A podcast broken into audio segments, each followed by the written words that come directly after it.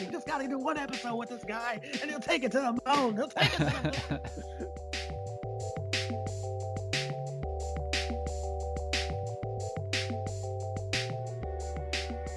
Welcome to a very special episode of Writers Who Don't Write. Why is it very special? Uh, you can't think of why it might be special.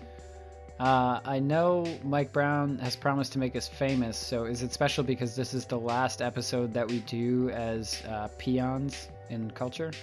As serfs, uh, no, um, that is Not- not the reason. We're not peasants.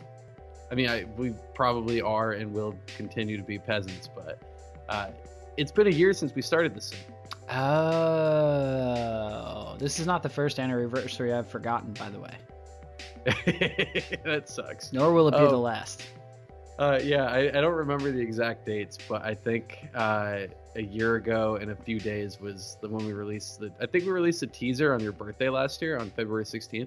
Oh, you remembered. Yeah. Well, I just looked it up on iTunes too. Oh, yeah. Um, but I'm pretty positive we released the teaser on your birthday, and then the first episode came out on uh, like the 24th, and this episode is going to get released on the 22nd.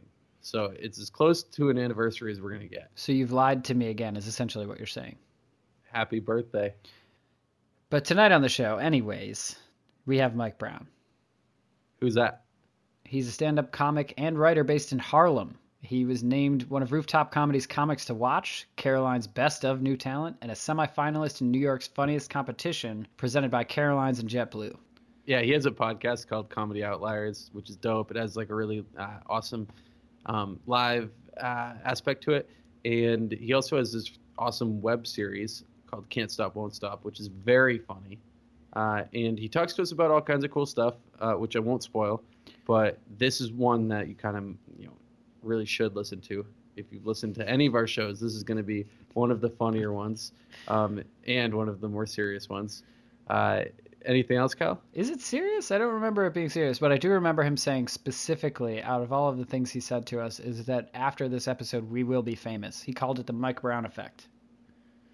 So, and you know, little does Mike Brown know, I've been on the phone with Spotify and iTunes all day trying to, you know, tell them to make us famous. So it's probably going to happen. I think it's like the secret. I think once we know, we just we should just know that once this episode goes live with Mike Brown in it, we are famous, and therefore we become famous. So Spotify will call you. Yeah. Well, I mean, that happened too. That's how the secret works, right? It was their customer service line because my card got declined, um, which is not true. Don't Sure, worry, mom. Sure. Um, yeah.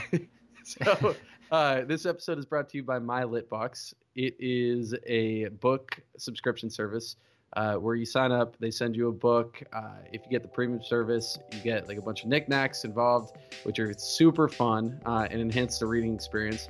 And all the books are written by authors of color. Uh, it gets delivered to your mailbox once a month, uh, pretty cheap, and is even cheaper because you get 10% off if you're a listener of this show. Just type in code WWDW upon checkout at mylitbox.com and get reading. Hey, and if you really like this episode with Mike Brown, uh, you can get him on tour all through April at Decepticomics. It's like Decepticon, but with comics. Super clever. Uh, they're doing 20 shows in 30 days, and you can get more info at decepticomics.com slash tour, or you can hit up Mike on any social media at Yo Mike Brown and ask him uh, where the show is in your area. So let's get to the show.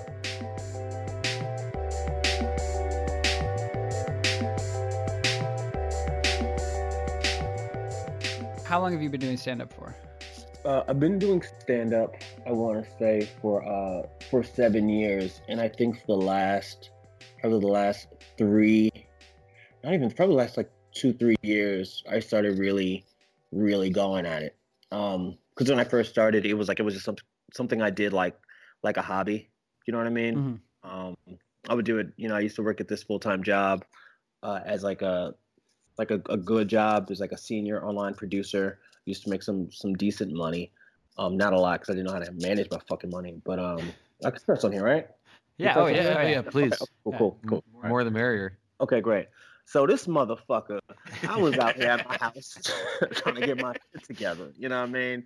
And I'm like, man, motherfucker, I need to get on stage, bitch. I'm just sorry, I'm just going curses. Yeah, no, it's fine. you can. Motherfucker, fuck, fuck, bitch, shit, bitch, yeah, man, you job ass. Okay, I don't know. Uh, anyway, so, so I, I would, uh, you had yeah, this job, yeah. yeah. like, yeah, yeah. So I had this job, and I would only do it like after work. It was kind of like one of those weekend warriors, kind of, where it's like, you know, you can do some mics during the week, but on the weekend you'd be like, okay, yeah, let me do a show. You do one show here, one show there, and that was cool. But I didn't know if I could ever like be something. I didn't know where to go with comedy. There's a lot of people who I know um, who are who are like my my comedy friends who like they went to Harvard and so they like wrote for the Lampoon or whatever it is, and so they have like a, a, track of what you need to do, or just like big time comedy fans who are like, okay, I need to go do some mics and then go these do these certain shows and then you know go with this agency or put a packet together. Like I didn't know any of those things. I was like, dude, I'm just trying to be funny. I, like it'll work itself out, right? No, it doesn't really work itself out if you're just being funny. You got to figure what the fuck you got to do. So um, the last three years, I just really got focused. I, I just started making projects for myself.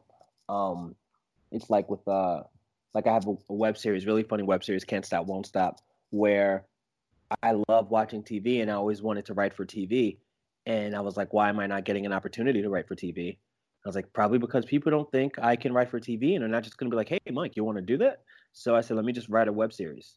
And let me write it in this in the style of a show where everyone has lines. Let me really pick people who can act this thing out and you know and it came out great and after doing that you start getting packets and people start seeing like oh this person can do it you know same thing with stand up they want to see you perform but if you have the uh, if your jokes get better and better over time they say oh this person's working it. They're probably writing these jokes down you know so.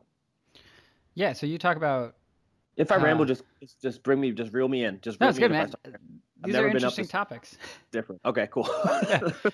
well i was gonna say so you what i was looking to get back to is the part where you talk about how you're on stage and it's a little bit like finding your parachute after you've already jumped out of the plane. Yeah. Um, the one thing that's interesting about that to me in terms of like a writing process is that it's live. So over the course of seven years and now that you're no longer a weekend warrior, I guess. Yeah. Yeah. Um, you do you have a better sense of where those parachutes are? Like, is there a structure that you follow? Is there any sort of tips that you're looking to the audience to give you in terms of what they might or might not laugh at? I mean, it's yes and no. It's it it's a weird ebb and flow of uh, knowing what's going to happen and improv- improvising. It's like the difference, but like you can read all the books about basketball you can read, but playing basketball is a totally different thing. You know what I mean? Yeah. Yeah. You have like muscle memory. You have like actual yeah. like you know. Yeah. You have, to, you have to really deal with the game. Exactly. Like, you know, you can you can and then it's like you don't you can read all the books about basketball you want and then you can go play basketball by yourself and practice your free throw shots and all those things. I'm like, okay, I can shoot, I can shoot, I can shoot. But once that game starts, everything is different because you're you're out there with other people and you don't know how they're vibing. Yeah. You know what I mean? Um you have all the drunk dads in the in the gymnasium yeah. like yelling at you, like pissed that their kid isn't getting any playing time. Exactly. Yeah. You know what I mean? You you might be the you might be the the star of the team where you know everyone's expecting you to do great and you have that pressure on you. You can be somebody who's like you know you you can be that Jeremy Lin. You know what I mean? You get off the bench that one time and you're like, all right, they never put me in the game. I gotta work. you know what I mean? I, I gotta I gotta make I gotta cause insanity then I got to leave New York. Fuck it. You know what so, I mean? Like, so it's, but specifically for you, it's like, you know, like speaking of muscle memory and like doing yeah. all your research, and you were talking about how you like got, you know, really got your act together. Um, yeah. Like I have friends who who are comedians who like wake up at 5 a.m. every day, like go for a run, sit at a coffee shop, and write jokes for like four hours. Oh, um, oh, oh, you want to get into that? No, I don't do that. I don't do that. I'll tell you that. I don't do that. So I, what, what, like, what's your process like? Well, uh, uh, process process is like it it, it really it really varies. What I what I like to do still, and um, I don't. It, it's weird because like I've talked to so many comics about just like the process themselves. Just like yo, how do you write your jokes? Um, is I like to go on stage and and put some like and riff on something You know what I mean? Like um on at at the Good for You show, um I I think it was like the second time I started talking about um Mike Pence being booed at Hamilton. And that had just came out of a conversation I had with a friend. Like I was just, you know, we're just cracking jokes. You know what I mean? Um, Yeah. and a lot, and a lot of my buddies, like we just crack jokes on each other and crack jokes about things. And I said this thing, and it was just like crazy funny. We're laughing, and I was like, "Oh man, I should say that. I should say this on stage. I'll see how that comes out." And so I just wrote it. I wrote that down in my book, and I was like, "All right, I'll just say this on stage." But when I got on stage, I said that, and I said like some some more things, and you know, I was talking about um, you know, Trump being inspiring and making me want to, you know, smoke smoke crack once. You know what I mean? It's just like it just it just it's just silly and stupid but it's like i for me i can't sit down and write that and i think what- i think what uh what what's really interesting i think in how comedy is now it's like uh jerry seinfeld he's a dude who will sit down write the write the joke out on on paper and and have it really nice and then go up go on stage and workshop it. I think Louis C.K. does the same thing. You know, you go on stage and workshop it. But uh, like one of my favorite comedians was Patrice O'Neal, right? And he didn't have he didn't have a notebook. He would go up, go on stage and bring his philosophies and make them funny. And he also was more loose, like a jazz musician, to where it's like, okay, this person has something that to, to disagree with what I'm saying, and I'm still trying to prove my point.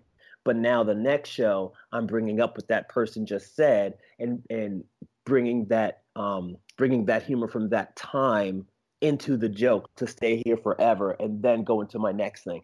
It, it's it's a very uh, like I like to perform a lot more uh, to help my writing process. Like I'll perform it first, then listen to it, sit down at a coffee shop and then listen to my performance, transcribe it, and then say, okay, what was funny? What worked? This wasn't funny. Why did you say it? Because there must have been something funny in there to make you even say that shit. And then I'll start going from there. Well, so and, and speaking of like you, you hit on this a little bit, but you have like a YouTube series, you have a podcast. Like, what have you found from kind of diversifying your comedy into all of these other mediums? I mean, I've I've found I've found a few things, man. One one of the things that I've realized is that uh it's like in comedy you want you want people to know who you are. You know what I mean? You want that identification. But in order to have that identification, it's like the real world, you need to get identification. You know what I mean? If if you if you need ID, you got to have ID already you know, you you can't go into like the DMV and be like, "Hey, I need a new ID." They're like, "Okay, well, show me, show me proof that you are who you are." And you're like, "I don't have any." Well, you got to get some. And it's the same thing with comedy. Like, you need to like kind of prove to people that you're funny, even though you probably already are funny. Um, so with with stage, I would do a lot of stage work, and sometimes I'd, I'd be on stage. I'm like, man, I'm funnier than most of these people I'm on the show with. You know what I mean? And I'm like, and I'm trying to say that like objectively, not like blowing smoke up my own ass. But I'm like, when I'm on stage, like I'm I'm crushing. It's a different vibe. You know what I mean? It's not. It's it's I'm I'm hitting for some things might be like, oh, that's really brilliant, and but for the most part, I want to be like, oh my god, that's just so fucking funny. You know what I mean? Like regardless of what you think of the thing that I said, like when I said like the Trump the Trump and smoking crack, it's like I don't want you to be like, oh, that's you know, drugs are bad. I just want you to laugh and deal with that. You know what I mean? like that's that's my goal. And um I think by diversifying it, it shows that I'm not that I'm not just a stand-up comic. And there's nothing wrong with being just a stand-up comic, but I think in today's climate, ev- everyone is doing everything. Um, you know, I you know, my my cousin my cousin does uh does the Read podcast and you know, it's a wildly popular podcast. Who, who's your cousin? Uh, Kid Fury. Oh no shit, that's awesome. Yeah, That's so he does.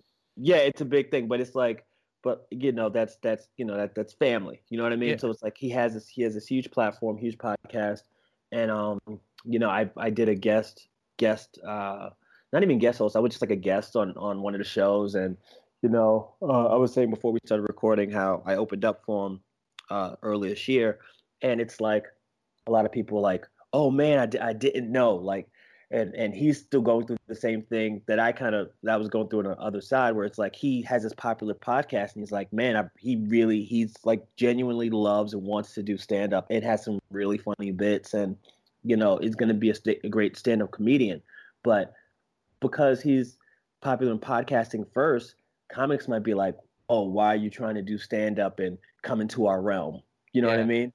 And for me, it's like as a stand up, it's like, okay, I'm I'm doing stand up and yeah, I would love to get a writing job on a TV show or I would love to uh shoot something for TV and I get picked up and me to get notoriety. But it's like, yeah, I want to do all these things so I can continue to be in the comedy space. So I can do a show, a weekly show at, you know, some comedy club or some bar or something, and people show up because they're like, oh, we love this comedian and we trust what this person does.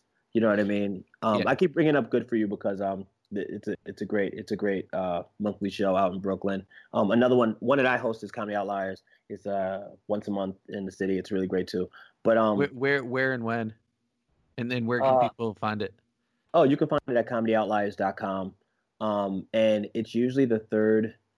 We used to do like third Saturdays of the month, but it, it varies. But it's a really dope show, and we we always focus on um we focus on diversity in the sense of not just like ethnicity or anything like that. We're talking about levels of fame. We're talking about um, types of comedy because you'll come, you'll see like urban, an urban dude. You'll see blue humor. You'll see a political person. Like it's we like really curate all the lineups. You usually don't see the same person, uh, the same performer within a year. Like it's it's nuts. It's like a lot of hard work. We've been doing it for like uh, four or five years, and we've done it a lot of different places. Uh, it's it's a really dope show. But anyway, it's like you have to diversify your your comedic voice so people know that you can do all of these things Yeah. because now there's all these opportunities like when stand up was like popping in the 80s it was just like all you did was the stage carson and maybe a movie Yeah, well, it's funny. It's I uh, one of my favorite podcasts is the the guys we fucked podcast. Oh, yeah. And- shout and out to I'm- them Yeah, no, they're uh, Krystyna and Corinne, um, and they're they're fucking amazing, and but they they are you know like in my opinion like really great models for this kind of hybrid promotion that you're talking about. You know, you have like a really popular show that you can translate into like a national tour, which you can translate into like other opportunities on like websites and publicity and marketing, and you know you can eventually like make a living doing this. And and so I I, I actually had my notes to ask you about um like how difficult is it for you to to kind of make a living in this kind of world oh man this is oh man did you listen to the most recent uh, uh last week's episode of that podcast no it, no i i uh Oh. what what about the last episode oh well i'm the guest uh so Are you? check- yeah it's my second Oh. time doing it so so, wow yeah okay i'll, I'll listen to that today Yeah, it's such a mess. so I have a very interesting perspective uh, on on all of that because um, you know, I've known both of them before. I've been great friends with with with with, uh, with them before they've started the podcast or whatever, right? And I remember them talking about starting the podcast. I'm like, hey, I do it, and it, it's one of those things. They, you know, they used to do some shows at uh, uh Jimmy's 43 down uh in lower lower east side and it was like a small show and i would do the show a bunch and it's like just trying to find that voice and them having the voice and, and being funny and you know the whole thing i guess with like women women in comedy and sometimes it, it might be harder for them for whatever reason or there's like different stigmas attached and then you have this podcast where it's like things like that their life just like changes like i remember when uh, years ago, I would talk to them, be like, "Hey, you guys auditioning for Montreal?" They're like, "No," or you know, "We tried to, we didn't hear anything." And then like fast forward to like last year, it's like their show, like they were asked to go up there to do a show for for Montreal just for laughs. It's it's insane.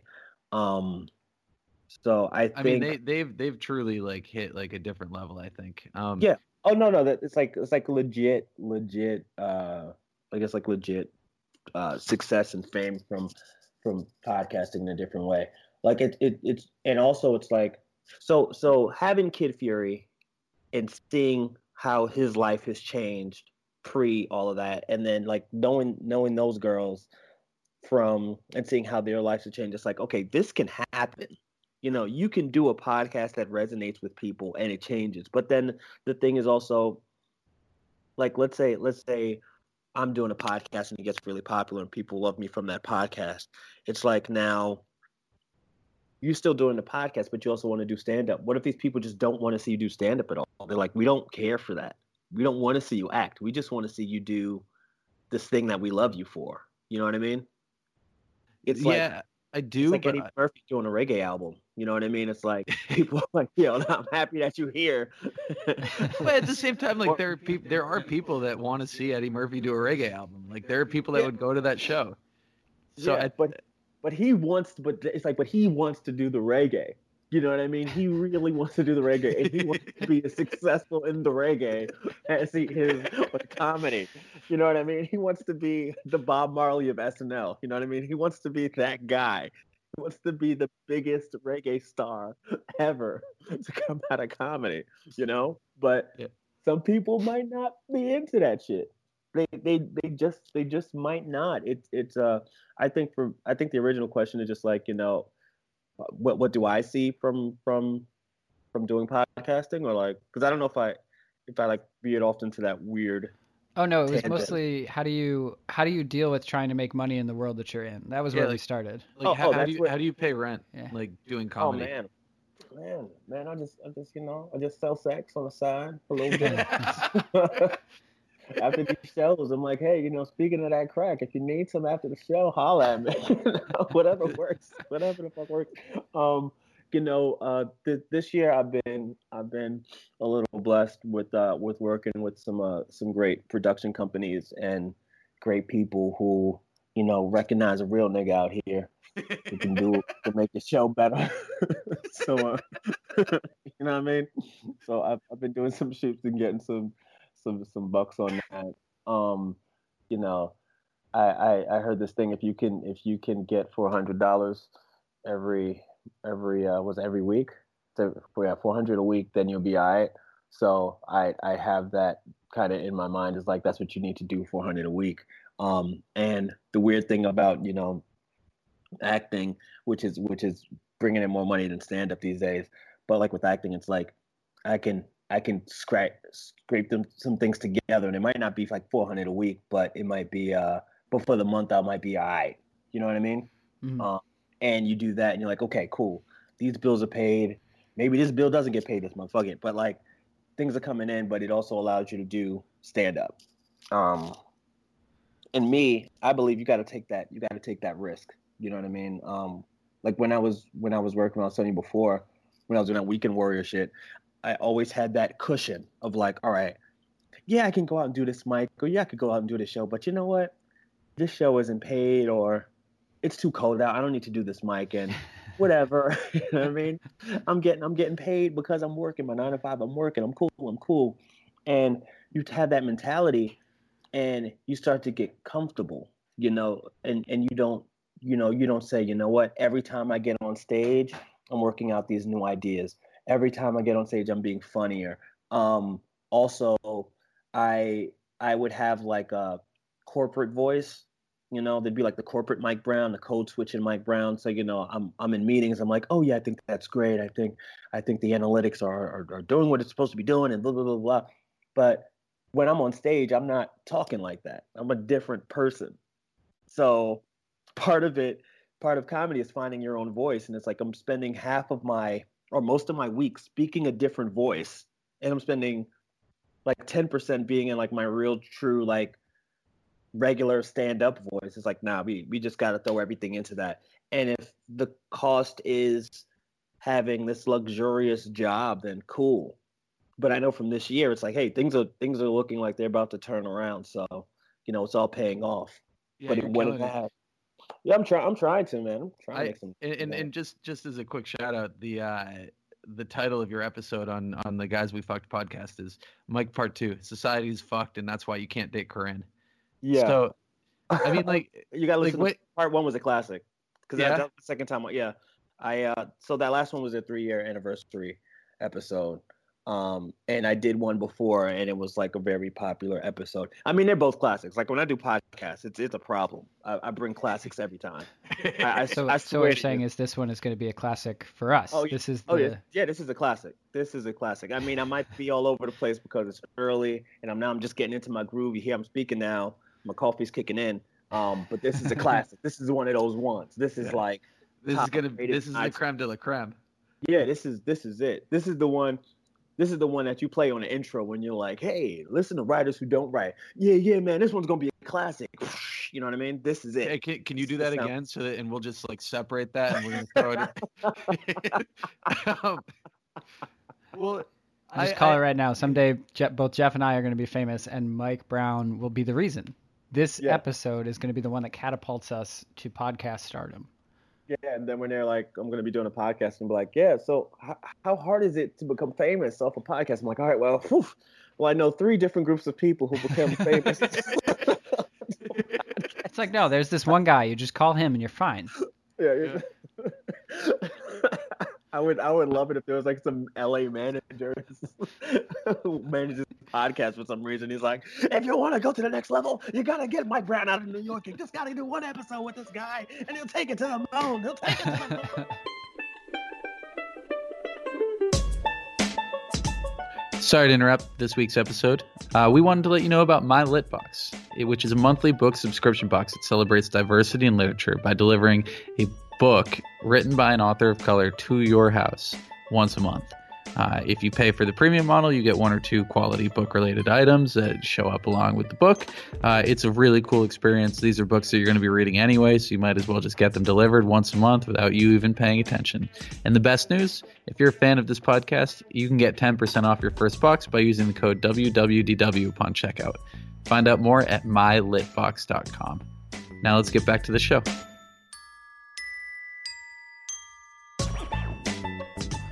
You, you try hard to like address issues that aren't necessarily comfortable for you. Um, Yeah. And with all of the stuff that I've seen you do, is you you have these like racial undertones where like you might be talking about Black Lives Matter or something in like kind of a satirical voice, but you do it in such a way that like everybody walks away knowing that like you really like want them to get the message that you're trying to impart. Um, Mhm. So so a how do you do that, and b like um, like why and and and do you think it's like really important? And um because I mean that's what I love most about your shows uh is that you, yeah is that you're able to talk about that and like everybody like walks away like smiling but also like thinking about what you're trying to get across. Yeah, well, I mean, I I think a lot of a lot of like the so we want to go to like how how do I how do I do at the process of it really? well i'm i'm just i'm i'm more curious like specifically about like the jokes Okay. you do about like black power and that kind of thing Okay. Yeah, I mean, it it's one of the things where it's like these are things that I think are important and they they matter to me. Um, you know, my life as a black person, Black Lives Matter. I, I just want to make sure that I get these things across all the time. I just wanted to answer the question with Black Lives Matter in a way. it was just like that was just for me. like, Yeah. yeah, no no no do it because I, mean yeah black lives matter i mean it's Oh, I, I I just think it's so unique how you do it, and I haven't really seen that before. Um, and I lo- I, I fucking love it. Yeah, well, this, this is my thing, right? Um, and it's it's it's probably to my own detriment, but it's like the comics, like the comics that I loved, were really like talking about shit that mattered. You know what I mean? Like, like people people like remember the like the Chris Rock, like there's two types of black people. You know, there's black people and there's niggas. Like, people remember that joke because it's like it's so it's so funny and it's so raw. Like you remember the the the Dave Chappelle sprinkle some crack on him, you know, type of joke. Like like there, there's certain jokes like that are that are like either racially motivated or um I think Mulaney has that joke about like about like uh rape where he's like in the train and he's trying to like there's this woman in the train long tunnel and he's like trying to catch the train and she starts running and he's like oh my god the train's coming so he starts running then she starts running fast or whatever Yeah, and then yeah. he's like oh you know like that's that's an amazing joke but it also has this layer of oh wow so that's how she looks at it and that's also how he looks at it you know what i mean and the situation is funny as punchlines in it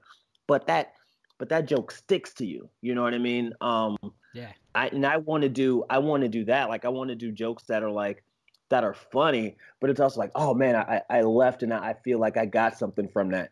And I think that might be because um I used to do theater and I used to try to write theater and like if you if you're doing like a theater show, it's like why Hamilton's so popping right now. It's like it's like okay to you know Lin Manuel he loves hip hop and he loves American history, you know, and that's and that's what you get from that. So for me, it's like, all right, I love, I love you know being black. I I, I love who I am. Um, there's some things I don't like about myself, but I want to talk about them because like I'm being more okay with that, and I need the audience to be okay with that too. And I know that I might do a show where it's like all black people, and it's like, okay, I want to do these same jokes, and they might love these jokes for different reasons. But if I do it for a mixed audience, I want them to be in on the joke too. You know what I mean? It's like uh it's like I'm I'm doing these jokes for myself, but I want the humor to uh to to it, it doesn't necessarily have to have a message, but I hope that it does. Because for me, I think the hardest thing is like writing jokes about things that don't matter to me at all. You know, um, like I and I always bring this up because um because I, I had like a total 180. I remember when I first heard Hannibal's uh, joke about pickle juice and him sprinkling on the sandwiches or whatever, and I was like, what the? F-? And look it up on YouTube. You search Hannibal Buress pickles, you'll find it. Um, I was always like, yeah, and I was like, I was like, what? People love this? Like, I was like, I just don't get it. I just don't get it. I just don't get it. And it wasn't until I met him, and um, you know, we we spoke, and I and I saw him do something. I'm like, oh, this is just funny. You know what I mean? It's like, oh, it's okay for things to just be funny. it's it's interesting because you talked at the beginning of this about uh, how you meter your voice for different audiences sometimes. So how do you Yeah. how does that affect the way you would tell a joke to different audiences when you're trying to make a point that you want uh, everybody to be a part of? Uh, Does that look different for different audiences based on where you're performing? Um, I, I I think so. I think the joke, the language stays the same. Maybe the delivery changes and the tone changes, but um, and that's what I kind of love about uh, stand-up comedy and me personally, um, because it's like, for the most part, I think I talk to everybody the same way, you know. Mhm. But I don't, for the most part. But there's there's no way in the world that you talk to everybody the same way. You know what I mean? Like you're not going to talk to your lover the same way you talk to your boss, the same way you talk to your family, the same way you talk to a stranger, the same way you talk to your barista or whatever. You know what I mean? It's always going to change. So if like I'm doing this, I'm doing this show at uh, in Rhode Island, right? And I haven't been to Rhode Island. I'm I'm guessing a lot of black people haven't been to Rhode Island. I don't know. Just in like, general. I- I don't- yeah, just in general, you know, like like uh, Family Guy is is Long Island, right? Uh, Uh, Rhode Island. Rhode Island. Yeah, yeah. I don't know. Right? The, the, And the new Cleveland Gimlet left. show. The new Gimlet show, Crimetown, is all about Providence's crimes. So, anyway, side note. so we might be coming back, y'all. Yeah. I don't know. I don't know. It's, it's just like, but I'm I'm going there, and it's like, all right, I'm still doing the, jokes that I have. The opening might be different, but it's just like, like, cause if I just start out and I'm just doing my bits and they don't know me and I'm and I'm on edge and everybody on edge and I'm doing these bits, it's just gonna be a, long fucking night. If I'm headlining, it's a long night.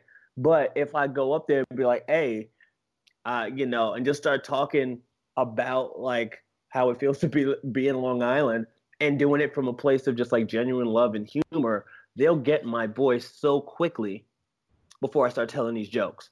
And then when I get into the jokes, then it's like, oh, we're we're good, because I'll just talk with them and we'll have fun and we'll laugh. There might not not necessarily be jokes because we're just talking and be like, oh, this guy's funny, and then I'm going into jokes and it's like, oh, okay, cool, and then I got them. So it's just like a, a way of introducing yourself in different places. Yeah, yeah. I mean, I mean, it, it's it's it's a weird thing too because it's like like if I'm doing a like I do have like working on like just different like showcase sets. You know what I mean? Where it's like okay, I can do this the same way every time. I just submitted a I submitted a half hour to Comedy Central um last week.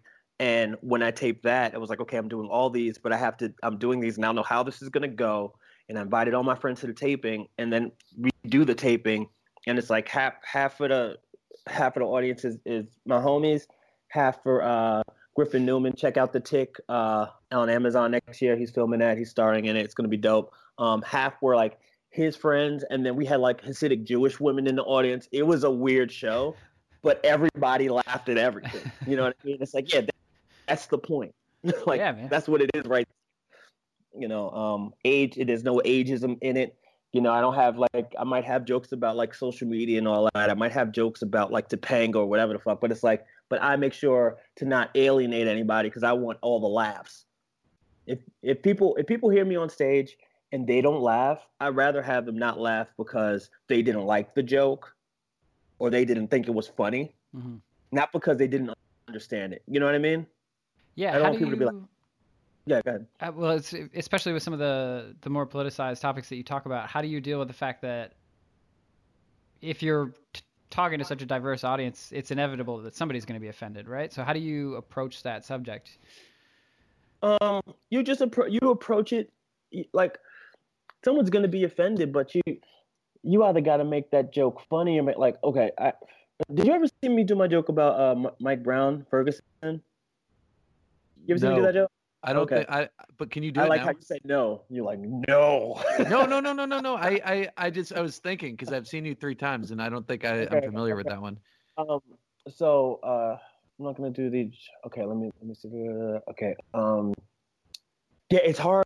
It's hard doing jokes about the police because they keep, you know, they keep they keep killing us. You know what I mean? Um, they killed Walter Scott. They killed so many so many people. They killed this one dude, um, Ferguson, um, for you know stealing cigarettes or whatever. Shot him with his hands up, and that was something that really got me involved in like, you know, the Black Lives Mo- movement because it was like I related to that situation so much because you know, um, you know, like he's a black, obviously he's a black man.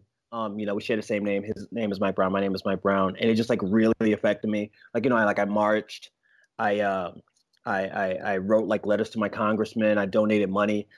I did everything I could do to you know like, to to get the word out because I was so pissed off at America and I was so enraged at like the political system and, and, and the police system and the police state that we're living in.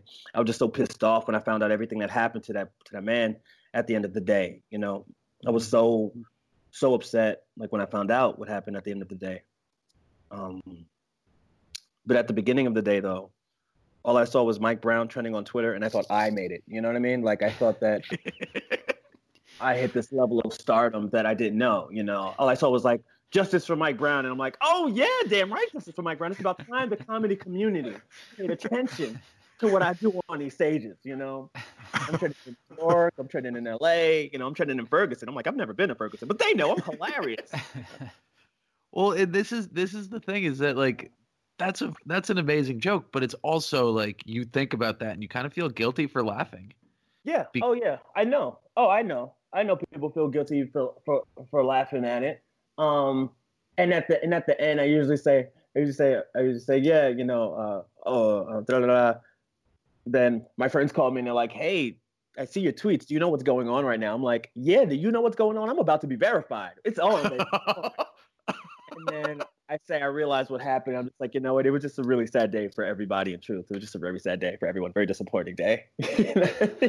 Jesus. and people like, but it's just like, and that's the thing. It's just like that. That feel like, oh my god, like, oh, that's so like so dark. But it's like so. But what happened is one, one I needed to have a joke about because like, yo, this this like this kid is named Mike Brown. I have I can't be Mike Brown, a comedian, and not have a joke about it, right? Yeah. and I'm not going to joke about the death of the kid, right? I'm joking about how I I mistook uh, uh, what was happening in social media and this like self-absorption of me in comedy. Like that's what's funny, my ignorance, right? But it's layered in the beginning with with what's really happening. yeah. You know what I mean? So it's like that that setup has so many facts. It's like, you know, oh he you know, I'm on stage, I'm doing like air quotes, like, oh, he stole some cigarettes. He was shot with his hands up. I'm saying all these things. Ferguson was, I'm saying all of these things. And it's meant to be like, I know when I'm on stage saying that, that's going to be somber. You know, I know people are going to be quiet and be like, wow, this is, this is, this is heavy. You know? And yeah, it's supposed to be heavy. Motherfucker, it happened. It's real. Right. Yeah. And now then and then I then I switch things around. It's like okay, we all can we all can like laugh at that. I will tell you this: I did I did at this one show that we did uh, for my Decepticomics tour. We were in D.C. We had two shows that night. First show I did it, uh, fucking all black crowd murdered. The second show I did, um, it, it didn't really work at all, and I just cracked up laughing on stage because I saw people who were there who wanted to laugh, who were like holding it back, and I'm like, hey, you guys aren't taking my joy out of this joke and if you don't want to laugh at it because I, I like I'm not making fun of what happened to him. If anything, I brought it up and then I'm talking about my ignorance and then I'm ending it with it was a disappointing day for everybody. You know what I mean? Like it's still humor and and just like I want I want there to be a laugh and I also want there to be like, oh Jesus Christ, like that's fucking like I want you to feel because there's so many jokes where you don't really fucking laugh anymore. Like you you don't have that that that that that feel of like, oh my god, that was fucking that that was that was some deep or that was funny. Like you don't get that anywhere else. Like that's what I want to bring to the table every time I'm on stage.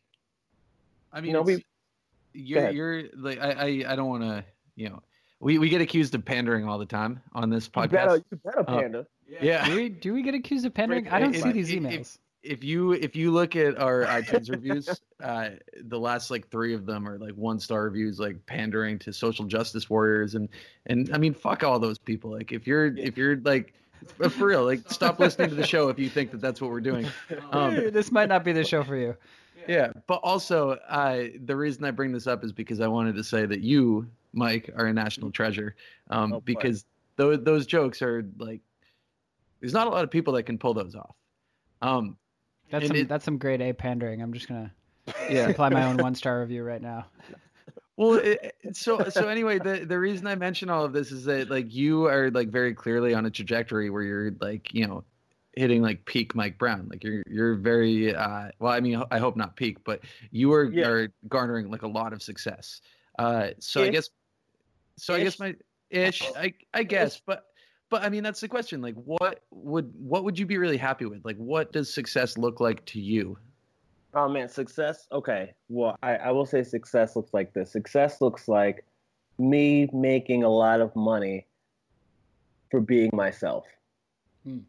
for being myself unapologetically. I think like when people listen, might listen to your podcast and say, "Okay, this is like a PC warrior podcast."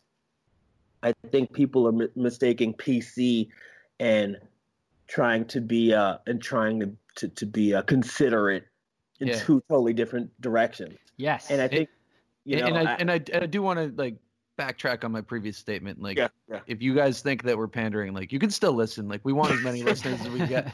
But Now you're paying to the listeners. yeah, no, I, I'll, I'll hold my ground on that one. I don't. I think that's the that is my favorite. It's that's the point. The only point that really matters to me is that if you think it's pandering to be conscientious and to think before you speak, then we're gonna have a problem. We have an ideological problem right from the get. If you think it's it's well within your rights as an American to say whatever you want. we just want people to smile, and if if like asking them to tell their stories that other people won't ask them to talk about, like makes them smile, then good on us. Well, if I, if Yeah. you're also unwilling to consider other people's feelings before you speak, it makes you a shitty person, and I'm fine with you not listening to this.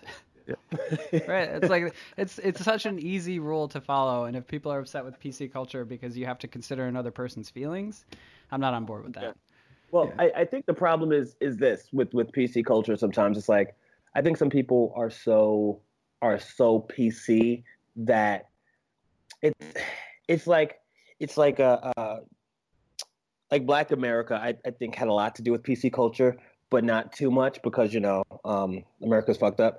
But um, Oh yeah. we would we would say certain things like, "Oh, you're saying this because oh, that's racist because I'm black." Like we we started that whole thing. You know what I mean? Like like waking people up to like, and you're like, "What? What do you mean that's racist?" I don't. Oh, that's racist. And and we would say why things are things are racist. Like, hey, do you, do you want to get in? Hey, you want to go to for KFC for lunch? Oh, why? Because I'm black, whatever. And sometimes it wouldn't be because you're black, just because KFC is right downstairs at the bottom of your office building, and that's where y'all go sometimes. You know what I mean? Yeah, yeah, yeah. Yeah. and and it's like but when you say that and then you can have that dialogue about it i think what what has happened is that like it's become this thing where it's like no if you say anything that might be interpreted as phobic at all then you are evil and what happens is you're cutting off all these people who just are are ignorant. Like you can't blame them for being ignorant. You know what I mean? Like Right, if, right, if right. a baby spills the milk, like yeah, you can be mad at the baby, but you got to be like, okay, baby, like you can't spill the milk. You know what I mean? And I know that there's some adults and there are people like, oh well, let- let's not talk to them. I'm like, well, that's what that's what the alt right is doing. Yeah. I think that we have like an alt PC or alt left or some shit. You know what I mean? It's like like like if No, you don't like if you yeah, Fuck it- that baby. like Fuck, fuck, that fuck baby. the baby. Yeah, that's how they feel. Fuck that. Fuck that little baby. That The baby needs to learn. ass- the, yeah, dumbass fucking tabula rasa ass fucking diaper wearing baby can't pull up his own fucking pants. Oh, he's looking for some titty. Fucking fucking rapey ass baby. Just Like, wasting that's how- milk left and right. yeah, ra- ra- fucking wasting the anti-left breast and the anti ultra left. All No, I understand what you're saying though. I think that I think that makes a lot of sense. That's that is the definite danger of PC culture is going too far to prevent the conversation from happening. But the conver- the, the, the point should be the conversation. I'm with you there. Exactly, and that's why for me, when I go on stage and even in my my comedy life and and and writing, I try to put, I try to keep, I mostly keep America in mind, but I'm also trying to keep the world in mind. You know what I mean? I like my jokes, uh, uh, my jokes, like like Nick Vatterott, right? He's one of my favorite joke writers. Uh, in New York City, or just ever, he's just fucking great, and he just does just fucking great jokes, right? Mhm. I try to do those great jokes, but I always try to put like a vitamin, a vitamin in it. You know what I mean? Or to to to tell a joke where it's like you might not have cared about this at all, but now you know why I care about it, and you kind of care about it because the joke is that good. You know what I mean? Um, and you also have to be aware of people who are super PC, people who are are alt right and all of it, because these are people I have to deal with. Like I don't have the luxury of of of saying, okay, I don't have to worry about my my my race. I don't have the luxury of like, I mean, I could. I can just be like, all right, I'm just gonna do urban rooms. I'm just be on Def Jam, and, and that's just what it's gonna be. I could do that, and, and I respect people that do that. That's what they want to do. But for me, I mean, I, I, I my just philosophy is like, I, I want I want everybody. To, I want to be funny to everybody. You know, um, I don't need everybody to like me. I, you know, if they do, that's great but I want everybody to understand me. And if they don't, that's cool. I, I could, I could, you know, if Tom, like if Tomi Lahren came to a comedy show and didn't laugh at a, a word that I said, that doesn't mean I'm not funny. It's just that she's not fucking with me. So I think we're at the point now where we transition, and it's getting to the point now where every show and we do this transition, every show that we do this transition in is a little more awkward than the last. But now it's time to talk about the story that you have trouble Yeah. talking about. Sorry, laugh. Okay, yeah, yeah. Okay. let's- No, so every every every everybody we have on, we try and ask uh, in a way that's relevant to their medium. And I know I know you've done a lot of writing in the past. It sounds like you actually started out writing. But Yeah. I try and ask this one to tailor it to your stand-up comedy life, uh, Okay. just because that's what happens to be more relevant to you right now. I'm sure Yeah. you know when we have you back on and we want to blow the podcast up a little more, we'll have to talk about the podcast story that you have trouble telling. Yeah. But is yeah. there a joke or like a story that you have trouble telling, or you've historically had trouble putting together for your stand-up act that you want to talk to us Uh, about now? Yeah, I'm. So uh, I, I told you guys I had I had two of my two of my friends were murdered uh, in 2010. Uh, my one of my best friend and his fiance, um, Michael Machoke and Nia Hawk, they uh, they were coming home from their engagement party and were carjacked in front of their house and executed by uh, this like 21 year old dude and these two teenage girls. Right. Um, they caught they caught the guy, caught the girls. Everybody's doing time, whatever. But um, I've been trying to talk about him on stage, but it's like I can't talk about him on stage without mentioning that you know he was that he was murdered. You know what I mean? Mhm. Um, I probably could say that he died or that he passed, but it- it's like doing that. I feel kind of like downplays it. You know what I mean? Um, There's only been one time I've been able to do it on stage where like it it hit.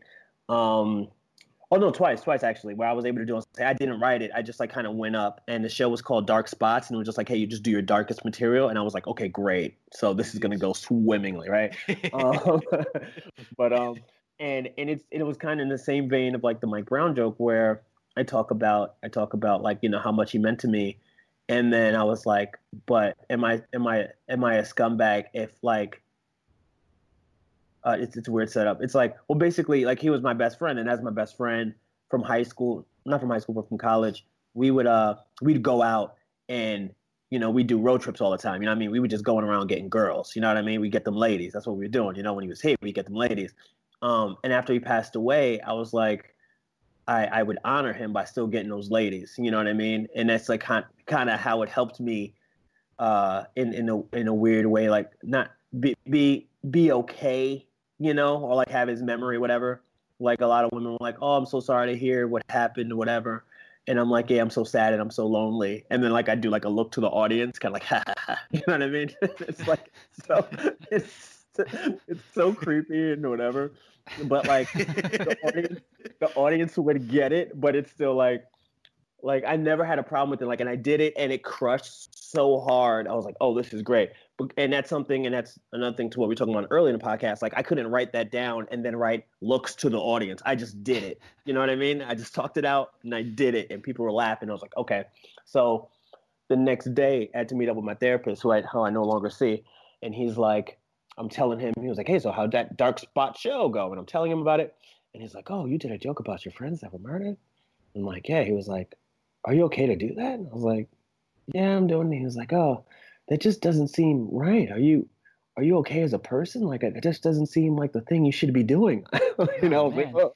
yeah. And it, it got in my mind so much that I just haven't been able to do it again because it's like this guy who is supposed to be on my corner at all the, at all times, right?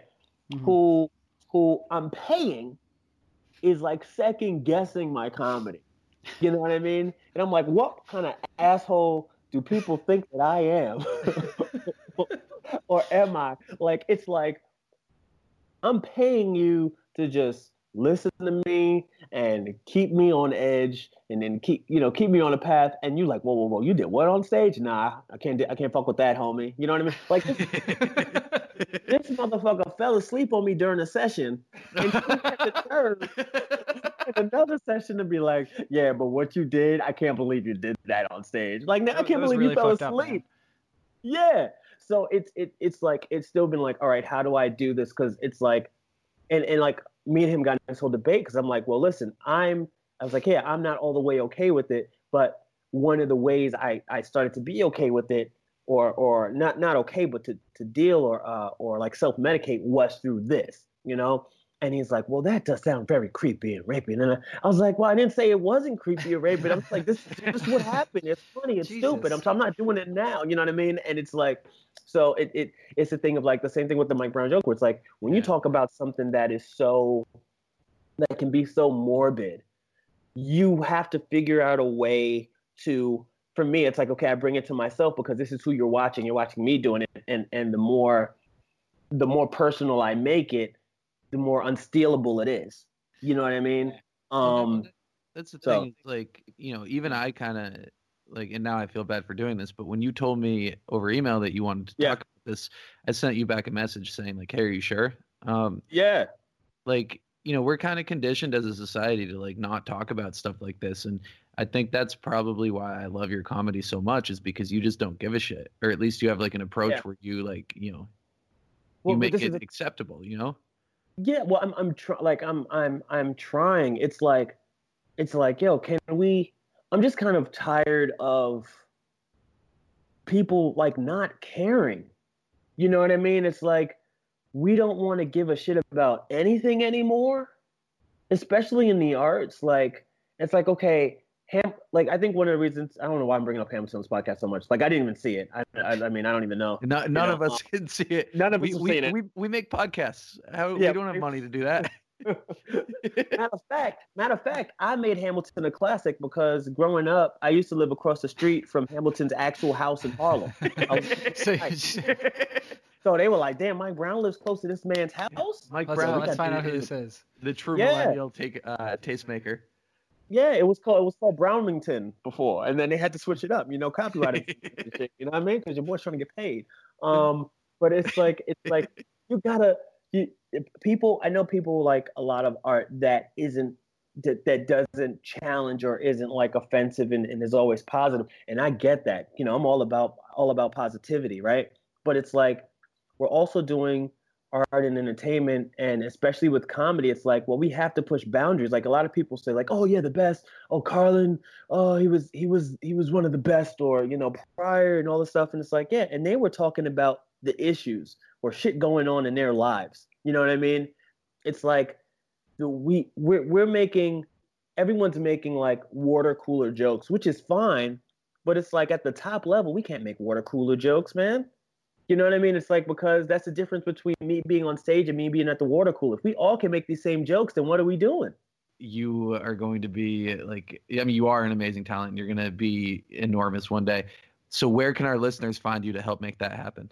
Oh man, so this is what you want to do if you want to be a part of the Mike Brown movement. This is what you do. You follow me on all your social media at Yo Mike Brown, which I think is the most important thing. Um, Yo Mike Brown on everything. Uh, I have a podcast called Comedy Outliers with my buddy uh, Brandon Collins, and basically, it's we we do uh, like you know how you guys talk about like writing um, on our podcast. We talk to people in the uh, comedy community. Um, it, it goes from podcasters like we've had we've had Corinne who I've mentioned a bunch of times here. We've had uh, Kid Fury who I mentioned a bunch of times on on a podcast. Um, you know, people who've been on SNL, uh, the the up and coming people people who've done like production on shows. Like it's just a real fun podcast, and we talk mostly about comedy, um, or we just have great conversations with uh, comedians. Um, it's, it's really good. I can't even explain it enough. But I do up with Brandon Collins. You can check that out. Come to the shows at Comedy Outliers, ComedyOutliers.com. Just follow me at Yo Mike Brown on everything and check out the podcast Comedy Outliers. Uh, I appreciate you guys for having me. I'm glad that we were able to make this happen. You know what I mean? Yeah, thanks so much for doing the show. We appreciate it. Yeah, this was this was great.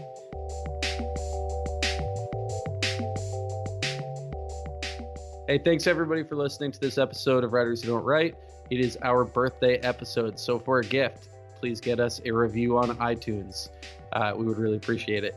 Um, we want instead you just wanted to follow me on Twitter. I'd take that too because it was also my birthday, and you know what? After this year, we've all earned it.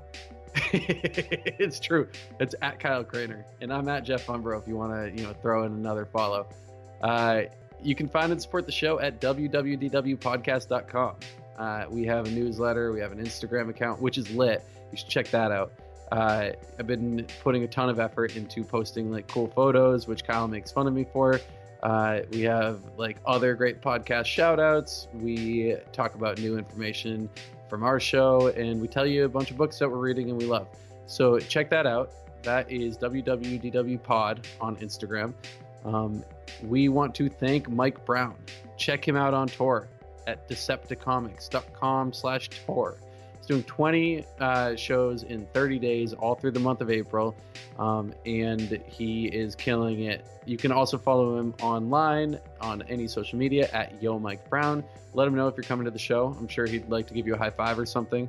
Uh, we want to thank My Lit Box, the best place to get a uh, book written by an author of color delivered to your home once a month. It's pretty cheap, and it can be even cheaper if you use code WWDW upon checkout for 10% off your first box.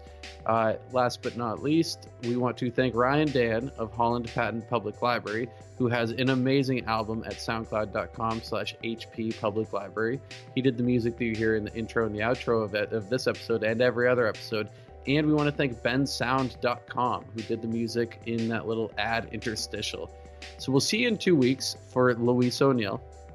Uh, she is a great Irish young adult author who we brought on the show because we love her book, Asking for It. Uh, and we want to say happy birthday to us, specifically to Kyle, who had his big day last week. Uh, he is old. But, anyways, we'll see you in two weeks.